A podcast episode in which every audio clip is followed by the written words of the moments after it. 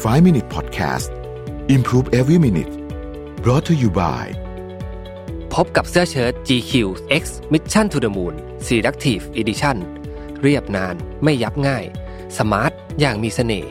สั่งซื้อได้ที่ Line My Shop แอดเลยแอด Mission to the Moon สวัสดีครับ 5 minutes นะครับ คุณอยู่กับประวิทยานุสาหะครับ วันนี้เรายังอยู่กับหนังสือ เพราะเราก้าวเดินจึงเกิดทางนะครับ พี่ตุ้มหนุ่มเมืองจันทร์นะฮะ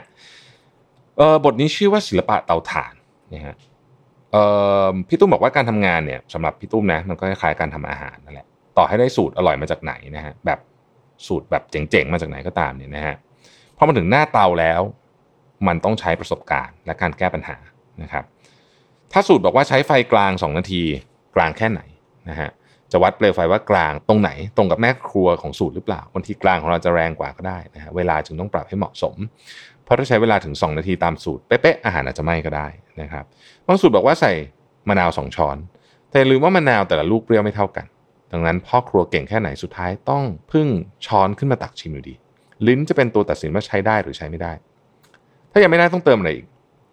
ที่สำคัญอย่าลืมว่าแต่ละคนชอบรสชาติอาหารไม่เหมือนกัน บางคนชอบเค็มบางคนชอบหวาน อร่อยของแต่ละคนจึงไม่เหมือนกันเป็นรสนิยมส่วนตัว การทำครัวก็เหมือนกับการทำงาน ไม่มีอะไรเป๊ะ รสนิยมประสบการณ์การแก้ปัญหาเฉพาะหน้าคือปัจจัยสำคัญของความสำเร็จนะครับพี่ตุ้มบอกว่าถ้าหากว่าใช้สำนวนของพิจิกประพาสชนสลานนท์เนี่ยก็ต้องบอกว่าบางครั้งการทำงาน เราต้องเริ่มต้นด้วยการกะกะไปก่อน ผมชอบบทนี้มากเพราะคำนี้แหละกะกะเนี่ยนะครับ ประมาณว่าขนาดนี้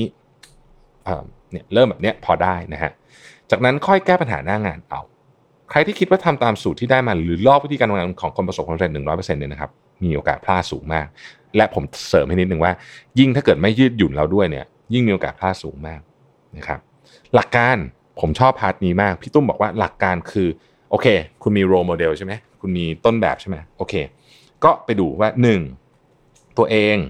มีบุคลิกนิสัยที่เหมาะกับวิธีการดังกล่าวหรือเปล่า เพราะถ้าไม่ใช่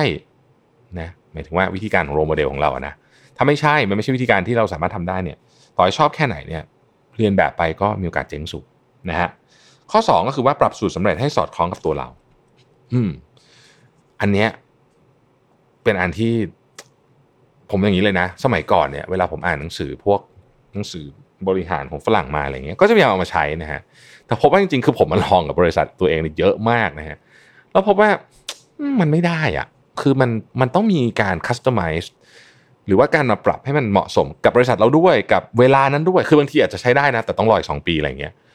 กับคนด้วยบางทีอาจจะใช้ได้นะ แต่ว่าาจจะต้องเป็นทีมงานชุดใหม่อะไรแบบนี้นะฮะคือมันจะมีพวกนี้เนี่ยแล้วก็เป็นเรื่องของจังหวะเวลาด้วยอะว่าสปีดมันจะเร็วได้แค่ไหนอะไรเงี้ยนะครับ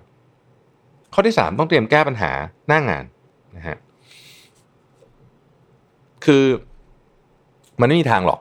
ที่วางแผนเสร็จแล้วว่าของทุกอย่างจะเป็นเป๊ะๆผมไม่เคยทำงานโปรเจกต์ไหนที่เป็นแบบนั้นเลย เพราะฉะนั้นมันก็ต้องไปแก้ปัญหาหน้างาน ความสามารถในการแก้ปัญหาหน้างาน โดยที่ไม่หงุดหงิดมากเนี่ยผมว่าเนี่ยเป็นเรื่องที่สำคัญ ผมพยายามมองหานะฮะในทีมงาน ข้อที่สี่คือถ้าผิดพลาดอย่าเพิ่งสรุปว่าสูตรที่ได้มาไม่ถูกต้องบางทีอาจจะเป็นเพราะประสบการณ์ของเราน้อยเกินไปพ่อครัวเก่งๆเขาไม่ได้ทำอาหารอร่อยตั้งแต่วันแรกนะครับรสชาติที่เราลิ้มในวันนี้อาจจะเกิดจากประสบการณ์ 10 ปีหน้าเตาก็ได้นะฮะและประสบการณ์เป็นเรื่องที่มันสอนกันยากนะครับต้องเรียนรู้จากการลงมือทำผมยกตัวอย่างแล้วกันนะฮะคือผมเป็นคนชอบกินซูชิใช่ไหมแล้วผมก็ไปกินกับเชฟหลาย ๆ คนเนี่ยคือ เรารู้อะว่าร้านพวกนี้เนี่ยที่เราไปกินเนี่ยนะฮะเขาเลือกวัตถุดิบที่ดีที่สุดเท่าที่เขาจะหาได้ แล้วก็ส่วนใหญ่หลายที่ก็ใช้มาจากซอสที่เดียวกันด้วยนะฮะอนุมานได้ว่าถ้าเขาทรีตปลาเหมือนกัน ก็คือเสร็จแล้วมันซื้อมันมันมันยังขายไม่ได้ใช่ไหมก็ต้องมา process บางคนก็เข้ามาทำอะไรของเขาอะนะฮะผมก็ไม่รู้ขั้นตอนเหมือนกันอาจจะคล้ายๆเอจจิ้งอะนะแต่ว่าไม่ได้นานมากนะครับอย่างปลาทูน่าเนี่ยมาถึงปุ๊บกินเลยไม่ได้นะมันต้องไปทำกระบวนการของเขาก่อนทีนี้อะ process ก็เรื่องหนึ่ง แต่ว่าผมรู้สึกนะว่าสิ่งที่มันตัดกันได้สุดคือจังหวะของการปั้น คุณบีบข้าวแรงแค่ไหน ความแน่นของมันนะฮะคุณผสมน้ำส้มสายชูมาในข้าวเยอะแค่ไหนนะฮะเอ่อไอ้ข้าววันนั้นน่ะข้าววันนั้นกับข้าวเมื่อวานเขารสชาติไม่เหมือนกันข้าววันนั้นนี่มันเหมาะกับจังหวะของซีอิ๊วแค่ไหน พวกเนี้ยเขียนยาก เขียนยากผมว่าผมว่าเขียนเป็นสูตรไม่ได้ มันเป็นประสบการณ์นะครับ ทีนี้พี่ตุ้มเล่าต่อบอกว่า เคยทำอาหารมันเตาถ่านไหมนะฮะ ดรสมคิดจาตุศรีพิทักษ์เนี่ยเคยบอกว่าการริเริ่มงานใหม่เหมือนกับการก่อไฟในเตาถ่าน ใครที่เคยลงมือจะรู้ว่ายากมากนะฮะผมเคยจุดเตาถ่านนะฮะคือ process มันก็คือต้องมีใต้อะเป็นเหมือนแบบเชื้อไฟอะนะฮะ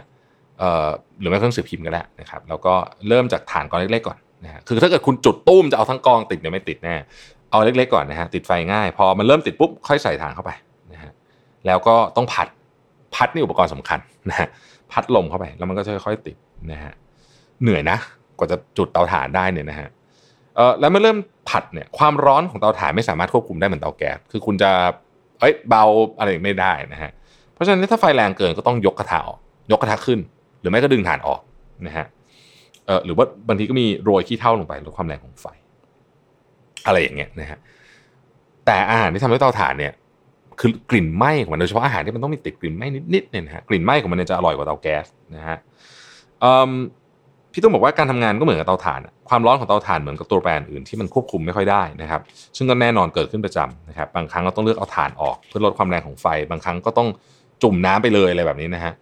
เออไม่ใช้แล้วนะฮะ มันไม่ใช่แล้วอะไรเงี้ย แล้วบางครั้งเนี่ยเราอาจจะลดความแรงของไฟด้วยการโรยที่เท่าก็ได้นะครับ เพื่อรักษาไฟไว้แต่ลดความร้อนแรงลงหน่อยนะฮะ หรือถ้าจะเพิ่มไฟ ก็ต้องพัดอะไรเงี้ยนะฮะ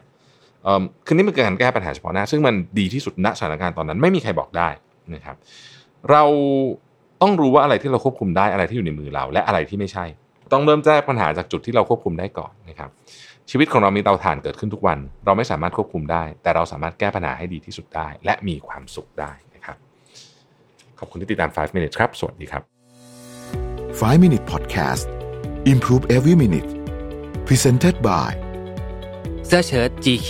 X Mission to the Moon Selective Edition